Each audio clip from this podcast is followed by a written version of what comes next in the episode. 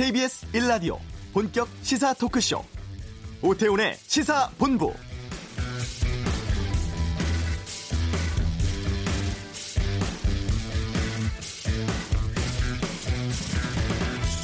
20세 이하 남자 축구 대표팀 대망의 월드컵 우승을 향해서 본격적인 담금질에 들어갔습니다. 그런데 오늘 새벽 일부 언론이 북유럽 3개국 순방 중인 문재인 대통령이 월드컵 우승에 도전을 하는 우리 대표팀 격려하기 위해서 마지막 방문국인 스웨덴 일정을 조정했고 결승전이 열리는 폴란드 우치에 가는 방안을 검토하고 있다 이런 보도를 했는데요. 조금 전 청와대 공식 발표가 나왔습니다. 폴란드 방문을 검토한다는 보도는 맞지 않다면서 예정대로 순방 일정 마치고 16일 귀국한다고 밝혔습니다. 결국 사실이 아닌 오보로 드러났는데요. 오태훈의 시사본부 그야말로 한국 축구의 역사적 결승전 이제 이틀 앞으로 다가왔습니다. 많은 관심을 불러 모으고 있는데요. 잠시 후 이슈에서 전 국가대표 골키퍼 김병지 해설위원 연결해서 월드컵 결승에 대한 전망해 보겠습니다. 정치 상황에 대한 비평과 전망은 정두원의 시사점에서 살펴보고 김대중 전 대통령의 부인 고 이희호 여사의 추모식이 오늘 오전 사회적으로 엄수됐습니다. 장례 집행위원회 공동위원장 맡은 더불어민주당 김한정 의원 2부 연결하겠습니다. 오늘 시사본부 초대석은 효녀 가수 현숙 씨와 함께합니다. KBS 라디오 오태훈의 시사본부 지금 시작합니다.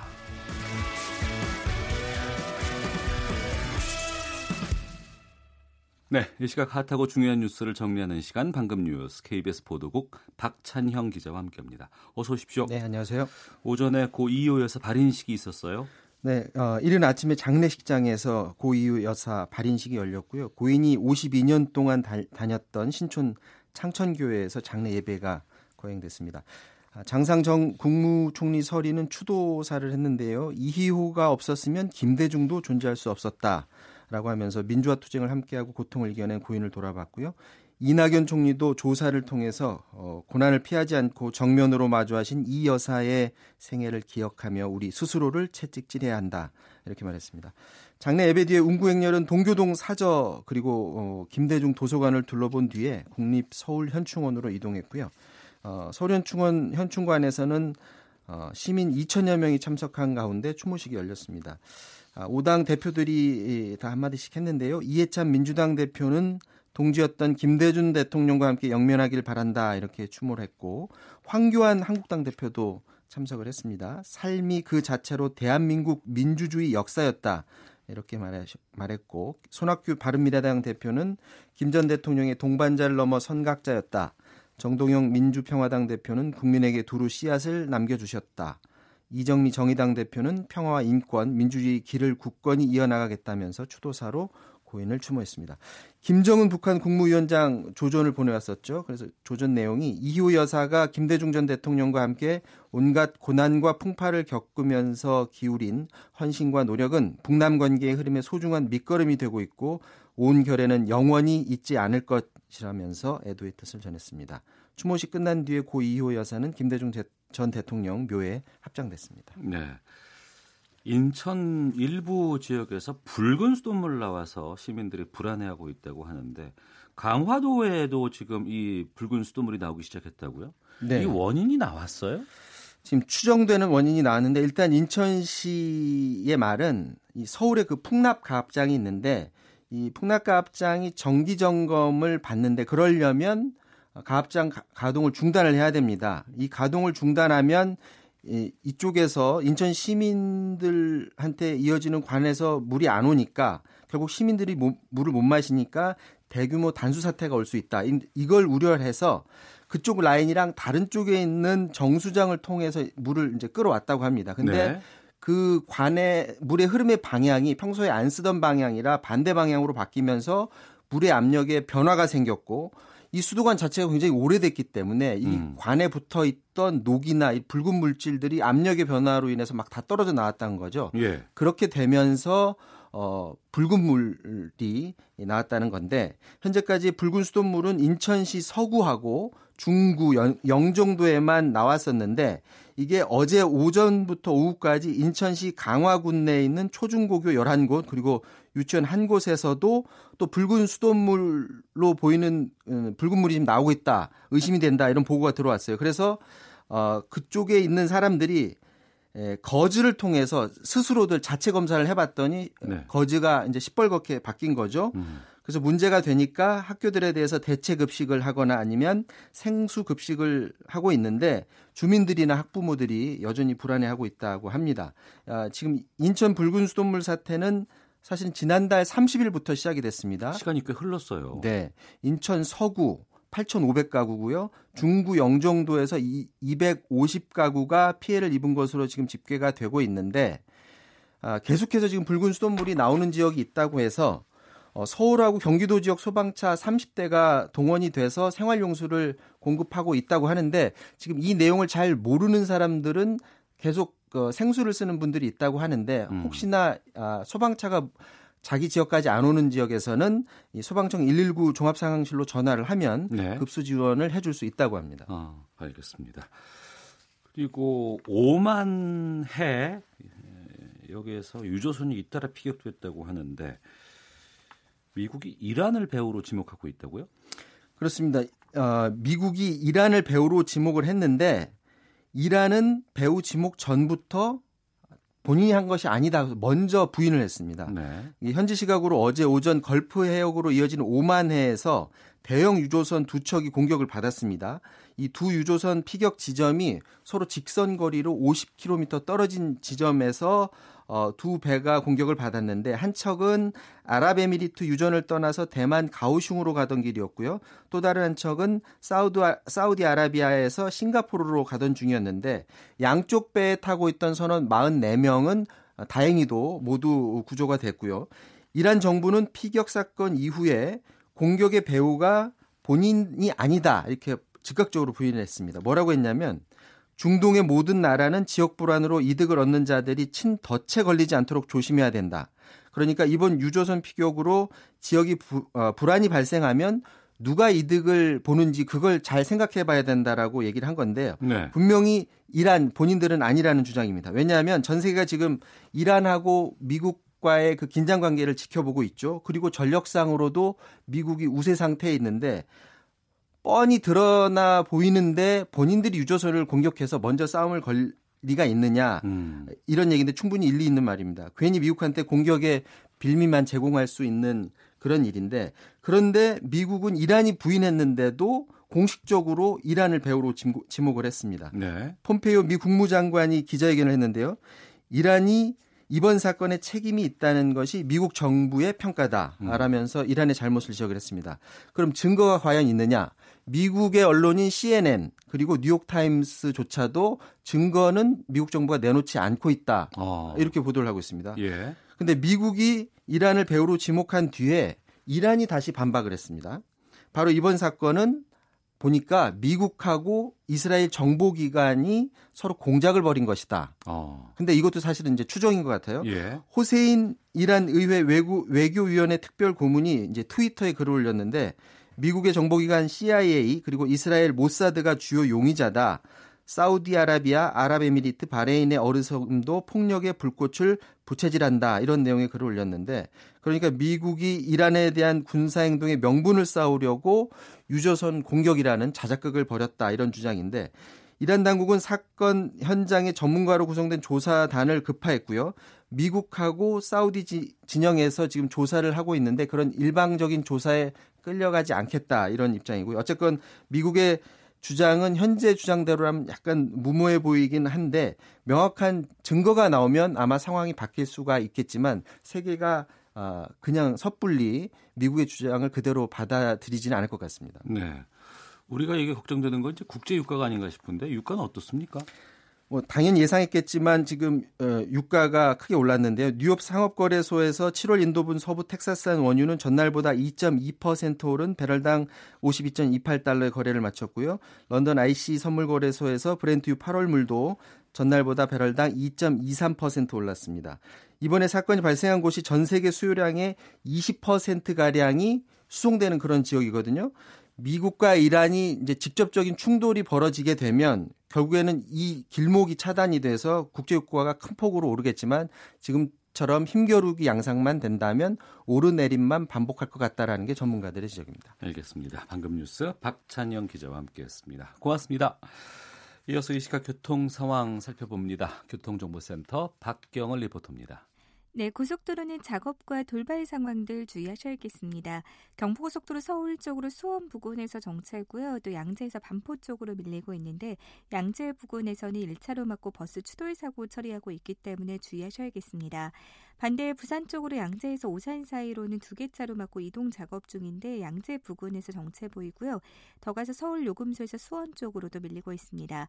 또 죽전에서 동탄 사이 역시 작업 때문에 1km 구간 속도 줄입니다. 서해안 고속도로 서울 쪽으로 서서울 요금소 광장부입니다. 화물차 추돌 사고 처리하고 있고요. 반대 목포 쪽으로 금천 부근과 안산에서 순산 터널, 또 팔곡 터널부터 용담 터널 더디게 이동합니다. 이후로는 홍성휴게소 부근 정체는 작업 여파입니다. 영동 고속도로 강릉 쪽으로 서창에서 월곡 부근도 동선에서 신갈 쪽으로 정체고요. 이후 원주 부근 작업으로 3km 구간 제속도 못 내고 있습니다. KBS 교통정보센터였습니다.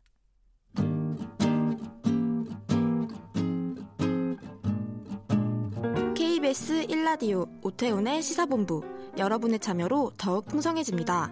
방송에 참여하고 싶으신 분은 문자 9730번으로 의견 보내주세요. 짧은 문자는 50원, 긴 문자는 100원의 정보 이용료가 붙습니다. 애플리케이션 콩과 마이케이는 무료고요.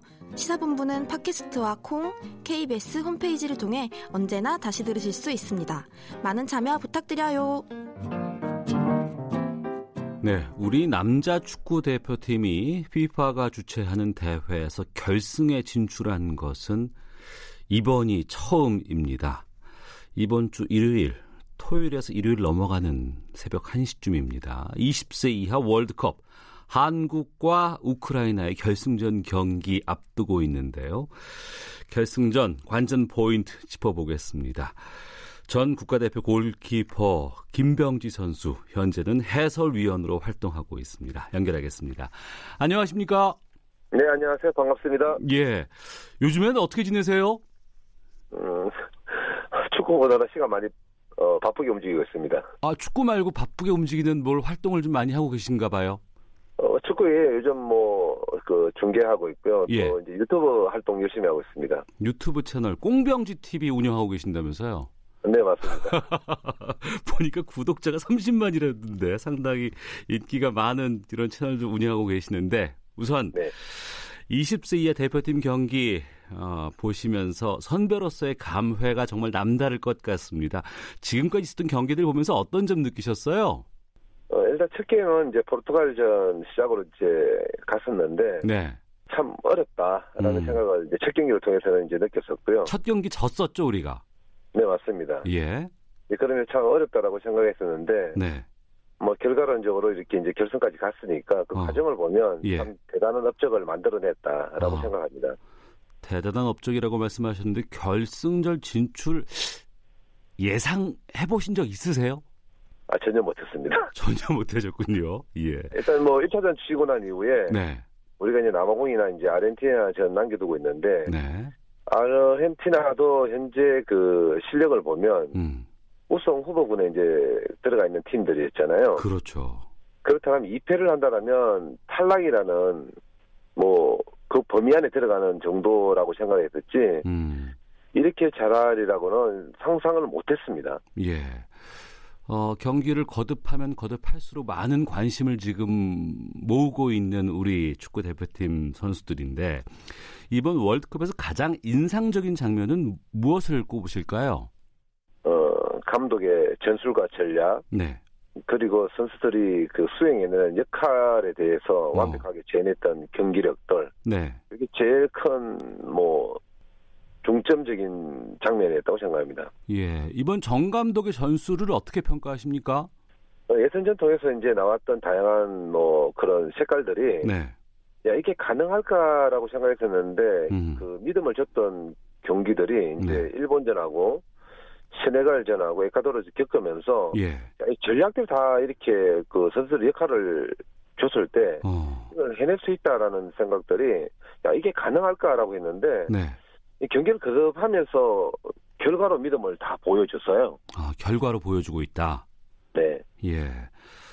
어, 선수 개개인을 좀 짚어보겠습니다. 아무래도 가장 활약이 두드러진 선수 이강인 선수를 많이 꼽으시는데 네. 이강인 선수 경기하는 모습 보시니까 어떠세요? 어, 지금 제일 막내잖아요. 예.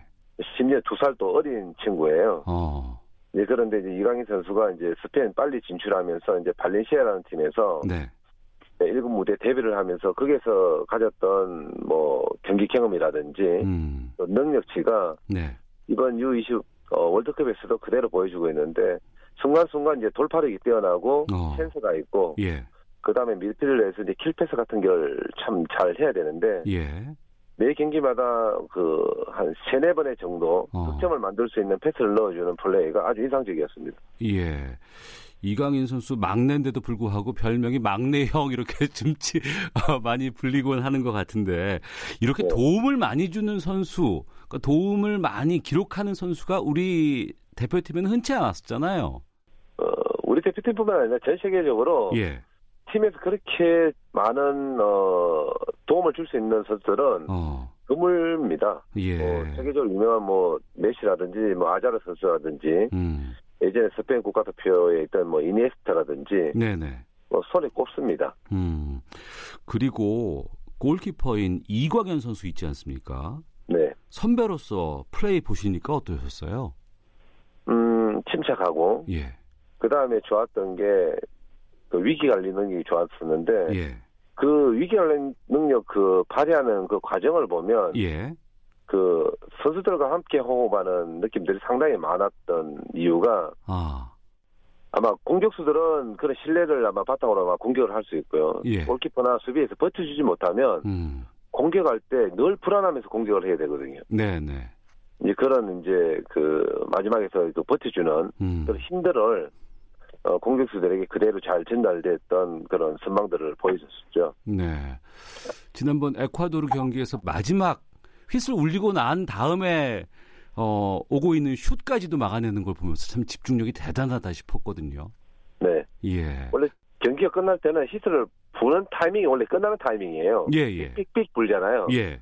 근데 삑 처음에 불 때는 타임 아웃인데도 불구하고 어. 마지막 신지 상대편 선수들도 뭐 마지막까지 최선을 다하는 입장에서 이제 슈팅을 때렸었는데 예. 이광현 선수는 그때까지 다 막아내더라고요. 참 열심히 하고 있는 모습을 보니까 대견하기도 하고 뿌듯하기도 하고 하는데 이광현 선수가 뭐 골키퍼로서 봤을 때 체격이 뭐 키가 크다거나 이런 건 아니잖아요. 184cm 정도로 제가 알고 있는데 예. 어 일반인 치고는 좀 큰 편이지만 음. 골키퍼의 그 좋은 뭐 신체 조건이라면 188 이상에서 193 정도 내지로 본다라면 네. 한 4cm 정도는 작다라고 봐야죠. 그 아. 단신이라고 이제 표현을 하고 있습니다. 예, 좀 더 컸으면 좋겠다는 생각이 들기도 하는데. 자, 20세 이하 축구대표팀 월드컵 결승 진출 관련해서 전 국가대표 김병지 해설위원과 함께 말씀 나누고 있습니다. 이번이 20세 이하 축구대표팀이잖아요. 네. 성인 축구대표팀은 이제 2002년 이제 월드컵 4강 진출이 최고 성적인데 청소년 대표팀의 이 결승 성적도 정말 더 좋은 거 아니겠습니까? 왜 이렇게 잘하고 있다고 생각하세요? 어, 예선전 때 이제 고비를 넘겼었고, 예. 그다음 그 이후의 경기에서 이제 결과들을 만들어가는 이제 내용들을 봤을 때, 음. 어, 선수들과 그 감독 또 내지는 전체의 분위기가 예. 원팀이 됐다는 거예요. 어. 그러면서 이강인 선수가 이제 인터뷰를 했을 때 보면 네. 어, 본인이 잘한 것도 있지만 음. 목표와 그런 또 도전 정신 내지는 네. 팀 선배들과 코칭 스텝의 감사함 내지는 또 대한민국 모든 국민들께 응원해서 감사하다는 이런 메시지들이 음. 이후에는 선수들이나 모든 그 스텝들이 다 보잖아요. 예, 예. 그랬을 때 다들 그 막내행이라는 표현처럼 음. 그 팀이 원팀으로 가고 있고 팀이 좋다라는 느낌들이 네. 점점 점점 더 강해지는 어. 어, 그런 모습들을 보여주더라고요. 이게 지금이 제일 강점이라고 생각합니다. 예. 지금은 20세 이하입니다. 이제 이 선수들이 좀 더 경험을 쌓고 여러 가지 이런 경기 감을 높인다고 한다 그러면 앞으로 더 크게 활약할 수 있겠죠? 아마 이 분위기는 앞으로 이제 대한민국 축구의 뭐 10년, 15년 정도의 예. 그런 한금 세대를 이끌어갈 수 있는 어. 큰뭐 밑거름이 된다라고 생각을 하고요. 예. 아마도 그렇게 될 거라고 생각합니다. 예. 우승까지 했으면 참 좋겠는데 또 지금 가능성도 상당히 좀 높은 것 같긴 합니다만 상대가 우크라이나입니다. 네네. 이 우크라이나 대표팀의 실력은 어느 정도예요? 아마 전 세계적으로 많은 팬들이 또 전문가들이 뭐 애초에 이제 U20 월드컵이 열렸을 때 우승 세대 뭐 우승 팀들 했을 때는 예. 이두 팀은 정말 들어가 있지 않은 팀들이에요. 아, 우리도 그렇고 우크라이나도 그렇고. 네 맞습니다. 그래서 우크라이나는 대한민국 올라온 게 다행이라고 생각할 테고 예. 대한민국도 우크라이나 올라왔으니까 해볼만 하다고 생각할 거예요. 어. 네, 그래 놓고 봤을 때 그러면 과정을 보고 지금까지 올라왔던 경기를 본다라면 예. 우크라이나는 이탈리아를 이겼지만 이제 우크라이나 중심 수비수 한 명이 이제 퇴장을 당했어요 이전 경기에 예.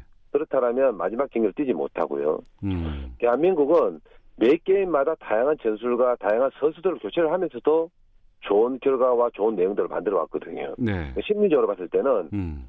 우크라이나 선수뿐만 아니라 모든 국민들은 그 선수에 대해서 이제 빠진 거에 대한 리스크에 대한 생각을 많을 테고 네. 불안함이 많을 텐데 음. 대한민국은 여러 선수들을 강화하면서 오히려 자신감이 붙고 예. 체력적으로도 이제 스타일들은 많이 이제 변형이 되어 있으니까 회복도 되어 있을 거라고 생각을 해요. 예. 자신감도 붙어 있을 테고 음. 그래 놓고 봤을 때는 오히려 저희들이 퍼센테이지를 따진다면 5.5 대 4.5 정도로 유리하, 유리하지 않을까라고 생각을 합니다. 5.5 대 4.5 정도로 유리할 것으로 전망을 하셨습니다. 네. 그렇다고 하면 지금 결승전 관전 포인트 어떤 것에 집중해서 보면 더 좋을까요? 음, 결국은 이제 한 골 싸움이 될 테고 한 골 싸움. 그다음에 이제 뭐 실점할 때 그 위기 관리 능력 내지는 예. 득점할 수 있을 때 냉철함과 집중력 음. 그리고 90분간 처음과 같은 90분을 계속 경기 운영을 할 수 있는 네. 그 멘탈적인 그런 안정감 내지는 음. 이런 것들이 다 필요하다고 생각합니다. 예. 특히 좀 주목해야 할 선수는 어떤 선수를 꼽으시겠습니까? 음, 이강인 선수에게 많이 초점이 갈 거고요. 예. 어, 그 다음에 이광현 선수는 또 잘 버텨줘야 되고, 음. 그 다음에 오세훈 선수가 또 많은 역할을 해줘야 될 필요성이 있다고 생각합니다. 오세훈 선수가 키 큰 선수죠. 네, 완톱이죠. 어. 일단 오세훈 선수가 지켜주고, 그 이선에서 이제 이강인 선수가 이제 그 미들 라인에서의 패싱 타임이라든지 그 케미가 또 움직여 준다라면, 네. 측면에서 올라갈 수 있는, 공격할 수 있는 시간을 벌어다 준다라면, 음. 팀적으로 뭐 우크라이나는 수비를 해야 되는 입장이 될 테고, 네. 공격의 빈도가 많으면 어, 수비하는 입장에서 체력적으로 많이 또 힘들거든요. 예, 예. 네, 그런 역할들을 해줘야 되고 또 우크라이나 상대로 또 오시안 선수가 이제 제공권을 또 보여줘야만 되는 음. 네, 그런 역할론이 있습니다. 네.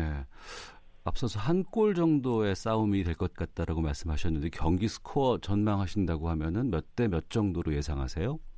저는 1대 0으로 보고 있습니다. 1대 0이요?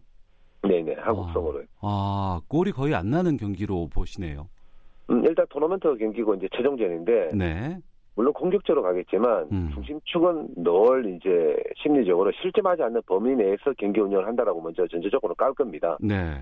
예, 그렇다면 안정 후 이제 공격을 할 텐데 여기에서 음. 이제 정경영 감독의 이제 전략적으로 봤을 때 네. 어떤 걸 선택할지도 저도 궁금해요. 어. 어, 왜 그러냐면 일본과 세네갈 같은 경우에는 전반전을 지켰다가 후반전에 치는 이제 전술과 전략을 가지고 나갔었는데 예. 반대로 에콰도르전에서는 공격부터 시작부터 공격을 가져갔잖아요. 그랬네요. 예, 맞습니다. 그렇다면 우크라이나전에서는 어떤 전략을 가지고 들어올지 저도 궁금합니다. 음. 자, 이번 결승 진출 대한민국 남자 축구 대표팀의 최고의 성적을 현재까지는 거두고 있습니다. 우승하면은 아시아 최초라면서요? 네 맞습니다. 일본이 제가 알기로는 준우승했던 경험이 있고요. 예. 이번에 이렇게 기회가 온 만큼 어. 지금까지도 충분히 잘했지만 네. 어, 대한민국 축구의 역사 또 대한민국 국민들이 모두 이제 응원하실 텐데 음. 그런 기쁨을 함께 했으면 참 좋겠습니다. 예. 참 제 생에 이런 경기를 직접 볼 수 있는 영광이 올 수 있다는 게 참 대단하다 싶기도 한데 네. 좀 이번 결승 진출 뭐 결과는 아직 나오진 않았습니다만 이걸 좀 발판 삼아서 좀 우리 축구가 더 발전하면 좋겠다는 생각이 듭니다. 성인 대표팀까지 어떤 노력들을 좀 기울여야 될까요? 지금 뭐 이강인 선수나 어린 친구들이 잘했던 과정들을 보면 네. 아주 어릴 때부터 축구를 시작했었어요. 아주 어릴 때부터 예 예, 예. 예, 제가 알기로도 이강인 선수는 슈터리부터 했었으니까 그때 예. 당시가 제가 알기로 다섯 살 때부터 시작을 했으니까 어. 일단 축구를 이제 그 하기로 또 선수를 꿈꾸는 친구들은 네. 세살 때부터 이제 공을 가지고 놀아야 되고 결국은 유소년 축구 정책에 있어서 음. 음, 많은 관심들을 가진다면 네. 뭐 제2의 제3의 이강인 선수가 나오지 않을까라고 생각을 합니다. 네. 전 국가대표 김병지 선수와 함께 말씀을 나눠봤습니다. 이번 결승전에 나서는 우리 선수들에게 끝으로 격려, 충고 한마디 해주시죠. 어, 후배님들 열심히 해서 모든 국민들이 원하는 그런 멋진 경기 내용과 결과 함께 거두었으면 좋겠습니다. 응원합니다. 파이팅! 네. 자, 20세 이하 축구 대표팀 월드컵 저희가 트로피를 꼭 쥐는 날 기대하도록 하겠습니다. 오늘 말씀 고맙습니다. 네, 감사합니다. 예. 전 축구 국가대표 김병지 선수였습니다. 헤드라인 뉴스입니다. 고 김대중 전 대통령 부인 고 이희호 여사의 사회장 추모식이 오늘 오전 국립서울현충원에서 거행됐습니다. 정부 각 부처의 내년도 예산 요구액이 500조 원에 육박하는 것으로 나타났습니다. 원달러 환율 상승 등의 영향으로 지난달 수출입 물가가 나란히 상승했습니다. 스티븐 비건 미국 국무부 대북 특별대표가 트럼프 대통령의 방한에 앞서 한국을 찾습니다. 지금까지 라디오 정보센터 조진주였습니다.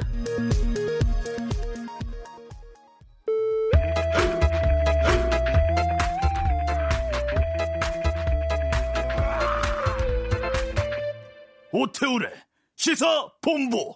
네, 한 주간의 정치권 소식 정리하고 다음 행보를 예측해보는 시간 정두원의 시사점 시사점 시간입니다. 정두원 전 의원 연결하겠습니다. 안녕하십니까? 네, 안녕하세요. 예. 문재인 정부의 2기 검찰총장 후보로 4명이 추천됐습니다. 김호수 법무부 차관, 봉욱 대검찰청 차장검사, 이금로 수원 고검장, 윤석열 서울중앙지검장. 이 후보자 네 분의 면면 어떻다고 생각하세요? 네, 뭐 다들 자격 있는 분들이죠. 특히 김호수 법무부 차관은 이제 검경 수사권 조정안에 찬성하는 입장이고 예. 좀 드문 케이스입니다. 어. 봉욱 저, 대검찰 차장은 이제 가장 높은 기수죠 19기 연수원. 그래서 조직 안정화를 기할 수 있다는 장점이 있고 예. 이금로 수원고검장도 현 정부에서 첫 법무 차관을 지냈죠. 음. 그리고 이제 윤석열 중앙지검장은 2년간 적폐 수사를 지휘해 왔는데 네. 이제 좀 기수가 밑이에요. 그래서 여기서 이제 이 총장이 되면은 지금 보통 19기가 남아 있는데 네. 이제 23기가 총장이 되면은 음. 많은 사람들이 자리를 떠야 된다는 그런 부담이 있겠죠. 예. 그런 측면에서 봤을 때 지금 이제 이기 검찰총장은 검경 수사권 조정이라든가 검찰 개혁을 추진해야 하는 과제를 지금 맡고 있거든요. 네. 근데 그 지금 말씀해 주신 윤석열 서울지검장이 포함된 것으로 봐서 이 기수가 너무 아래로 내려가면은 이 검찰 간부들 반발이 좀 있지 않을까라는 걱정하시는 분들도 꽤 계시더군요. 뭐 그런 경우가 없지는 않았지만 좀 드물었죠 아무래도 네. 반발이 있고 부담이 있겠죠 아무래도. 부담은 좀 있을 것이다. 네. 누구로 전망하세요? 네, 제가 어떻게 알겠습니까? 그래도 지금 현재 검경 수사권 조정이 이 정부 최대 이슈니까 네. 거기에 대해서 가장 긍정적인 사람이 아무래도 유리하지 않을까 하는 생각을 해봅니다. 음, 알겠습니다. 자, 그리고 문재인 대통령 노르웨이를 방문 중인 상황에서 김정은 위원장이 트럼프 대통령에게 보낸 친서에 무척 흥미로운 대목이 있다 이렇게 밝혔습니다. 예. 이 흥미로운 대목이라는 게 어떤 내용을 담고 있을까 참 궁금하거든요. 어떻게 보시는지요? 그것도 마찬가지죠. 예. 우리 문재인 대통령도 거긴 잘 모르겠다 그러셨는데 제가 어떻게 알겠어요. 어. 근데 아무래도 6월 14일이 오늘이죠. 예. 트럼프 대통령 생일이라는 거 아니에요? 아, 오늘이요? 예. 예. 그래서 생일 선물까지 음. 내용이 들어있는 게 아닐까 뭐 그런 생각을 해봅니다. 예. 이 친서 외교가 재개된 것 이게 대미 협상 전략에 상당히 좀 변화가 있지 않나라는 생각이 좀 들거든요. 그렇죠. 그동안 전혀 뭐 이제 대화가 끊어진 듯한 분위기였는데, 네. 아, 이게 끊어진 게 아니구나. 음. 그래서 다시 이제 이어질 가능성이 내비친 점에서는 굉장히 고무적이죠. 네. 그동안 청와대나 정부는 6월에 남북 정상회담 개최하기는 좀 현실적으로는 어렵다는 입장을 유지해 왔었습니다. 그런데 이번 네. 오슬로 포럼에 이어서 그 문 대통령이 4차 남북 정상회담을 공개적으로 제안을 했는데 이 네. 입장 변화는 어떻게 판단하십니까? 음, 물론 이제 당연히 이제 제안을 할 만하죠. 친서도 오고 그랬으니까. 예. 더군다나 트럼프도 이제 이제 우리 방안을 하니까. 음. 그런데 이제 제가 볼 때는 성사 가능성은 그렇게 높아 보이진 않고요. 예. 지금 미북 관계에 있어서 한국의 역할이 옛날보다는 많이 줄어들어서 음. 그 안에서는 그렇게 한국에 대해서 크게 이용도가 있다고 생각하지 않을 겁니다. 북한 쪽에서 네. 예. 근데 이번 그 이호 여사 관련해서 판문점에서 정의용 안보실장과 김여정 부부장이 만났지 않습니까? 네. 혹시 여기서 메시지 같은 것들이 좀 오고 갈수 있지 않았을까 싶기도 한데요. 뭐 하여간 공식적으로는 그런 게 없었다는 것이 같고요. 예. 어쨌든 그 전 축전 아, 축전이란다 조문하고 네. 조화를 보냈다는 것은 최소한의 성의만 표시한 거고요. 네. 남북 관계 대화로의 발전 가능성은 함부로 예측하지 말라 그런 의미가 아닌가 이렇게 해석합니다. 아, 그러니까 북미 간의 top down 방식으로 해결할 수 있는 여지가 집중돼 있는 것 같고 우리 정부는 조금 좀 거리가 필요하다 이렇게 좀 북한 쪽은 보고 있는 것 같네요. 네. 어, 알겠습니다. 국회 상황 좀 짚어보겠습니다. 단독 국회를 반대했던 오신환 바른미래당 원내대표가 단독 소집 가능성을 내비쳤습니다. 이번 주말이 마지노선이다 이렇게 밝혔는데 여기에서 한국당은 경제 청문회를 요구하고 있는 상황이거든요. 네, 글쎄요. 그런데도 좀 협상이 아슬아슬한데 또 새로운 조건을 붙여서 좀 답답해 보긴 하죠. 예. 그런데 저 개인적으로는 또 이거를 뭐 여당에서 네. 그 굳이 반대할 이유가 없다고 생각하는 게 네. 아니 경제가 뭐 큰 문제가 없다는 거 아닙니까 여당에서 그러면 이런 청문회를 통해서 적극적으로 그동안 경제에 대해서 오해하고 있는 부분을 해명하면 되는 거지 네. 그 피할 이유가 뭐가 있을까요? 그건 뭔가 이게 문제가 있다는 것을 암시하는 것 같아서 저는 음. 좀 여당에서 너무 소극적으로 나오는 거라고 생각합니다. 아, 자유한국당이 요구하는 경제청문회를 여당에서 받아야 된다고 말씀하시네요. 예, 그 반대할 이유가 없잖아요. 음, 경제가 좋다고 얘기를 늘 했었으니까. 홍보가 잘 안 돼 있다는데 이런 게 홍보를 하면 좋잖아요. 어. 어, 현재로서는 지금 뭐 정부라든가 이쪽에서는 이 경제청문회를 받지는 않을 상황인 것 같습니다. 네. 어, 그러면 이 오신환 바른미래당 원내대표가 요구하는 이 단독 소집 가능성 그리고 이걸 어, 이렇게 갈 수 있다고 판단하세요? 가기는? 다음 주 초에는 그렇게 갈 가능성도 있죠. 네. 그렇다고 해서 국회가 정식으로 돌아가는 건 아니고 음. 이제 상임위까지 열리고 이런 건 아니고 상임위 소위 정도만 가동되고 있고 네. 이제 그러면은 자유한국당에서 이제 좀 마음이 급해지겠죠. 음. 이제 국민 여론이 아무래도 지금 야당한테 불리하거든요. 네. 마음이 급해진다고 하셨는데 한국당 내부에서 지금 지도부의 국회 전략을 비판하는 발언들이 계속 나오고 있습니다. 맞습니다. 장재원 의원도 황교안, 나경원 제왕적인 지도부 온통 이미지 정치뿐이다 이렇게 작심 비판에 나섰는데 이게 장재원 의원만의 의견은 아닌 것 같아요. 물론이죠. 지금 이제 용기가 없어서 얘기를 못하는 사람들이 많겠죠. 예. 장재원 의원이 용기를 내서 발언을 했는데 어. 어, 그런 의견이 많이 있다고 봐야죠. 예. 시간이 가면 갈수록 그럼 지도부를 향한 공격들이 더 커질 수도 있지 않을까 보이는데 어떻습니까? 이미 이미 이제 그런 공격은 나온 거고요. 예. 그래서 지도부는 아무래도 다음 주를 넘기면은 이제 오히려 코너에 몰릴 겁니다. 그래서 어. 다음 주 중에는 성사가 되지 않을까 조심스럽게 전망이 됩니다. 네, 알겠습니다.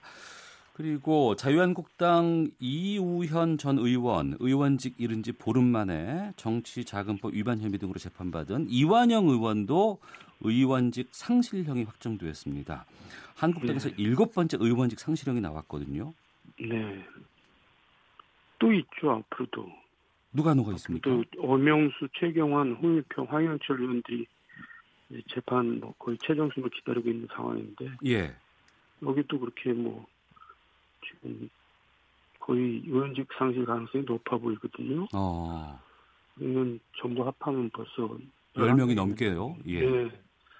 그거는 굉장히 이제 자유한국당이 그동안에 의원들이 참 유정 활동하는 데 있어서 문제가 많았다는 것을 보여주기 때문에 음. 이게 안 좋은 거죠. 네. 그리고 일단은 의석수가 줄어드니까 예. 불편한 노릇, 불편한 노릇이고요. 음, 의석수가 줄어드는 부분도 있습니다만 또 총선 앞두고 의원직 상실한 의원들의 지역구 공천도 상당히 좀 치열해지지 않을까 싶어요. 뭐 지금부터 치열해 하고 있습니다. 제가 알기로는. 알겠습니다. 그 불밑에서는요. 예. 어, 여당 쪽으로 가보겠습니다. 임종석 전 대통령 비서실장 종로로 거처를 옮겼다는 소식 전해지고 있습니다. 이 네. 이사에 어떤 의미가 담겨 있다고 보세요? 그러니까 이제 종로에 출마하겠다는 의지를 보여준 거죠. 예. 근데 지금 정세균 전 국회의장이 사실 국회의장들은 보통 정계 은퇴하는 것이 지금까지 관행이었는데 음. 나는 그걸 깨고 출마를 하겠다고 가장 하고 계시기 때문에 지금 조정이 필요하죠. 예. 황교안 제가- 대표는 이 종로 쪽으로 출마하는 것보다는 비례 쪽으로 가는 거 맞다고 지난주에 말씀하셨잖아요. 네. 음. 그 종로가 이렇게 옛날하고 달리 예. 좀 기울어진 운동장이 돼 있어요. 그러니까 지금 여당에 굉장히 유리한 지역구로 바뀌어 있고요. 그래서 음. 굉장히 위험 부담이 크죠. 그러니까 황교안 대표는 그런 위- 리스크를 거는 것보다는 전국 지원 유세에 나서서 비례대표로 나가는 게 맞다고 생각합니다. 알겠습니다. 정두언 전 의원과 함께했습니다. 고맙습니다. 네, 감사합니다. 예, 뉴- 뉴스 들으시고 2부에서 뵙겠습니다.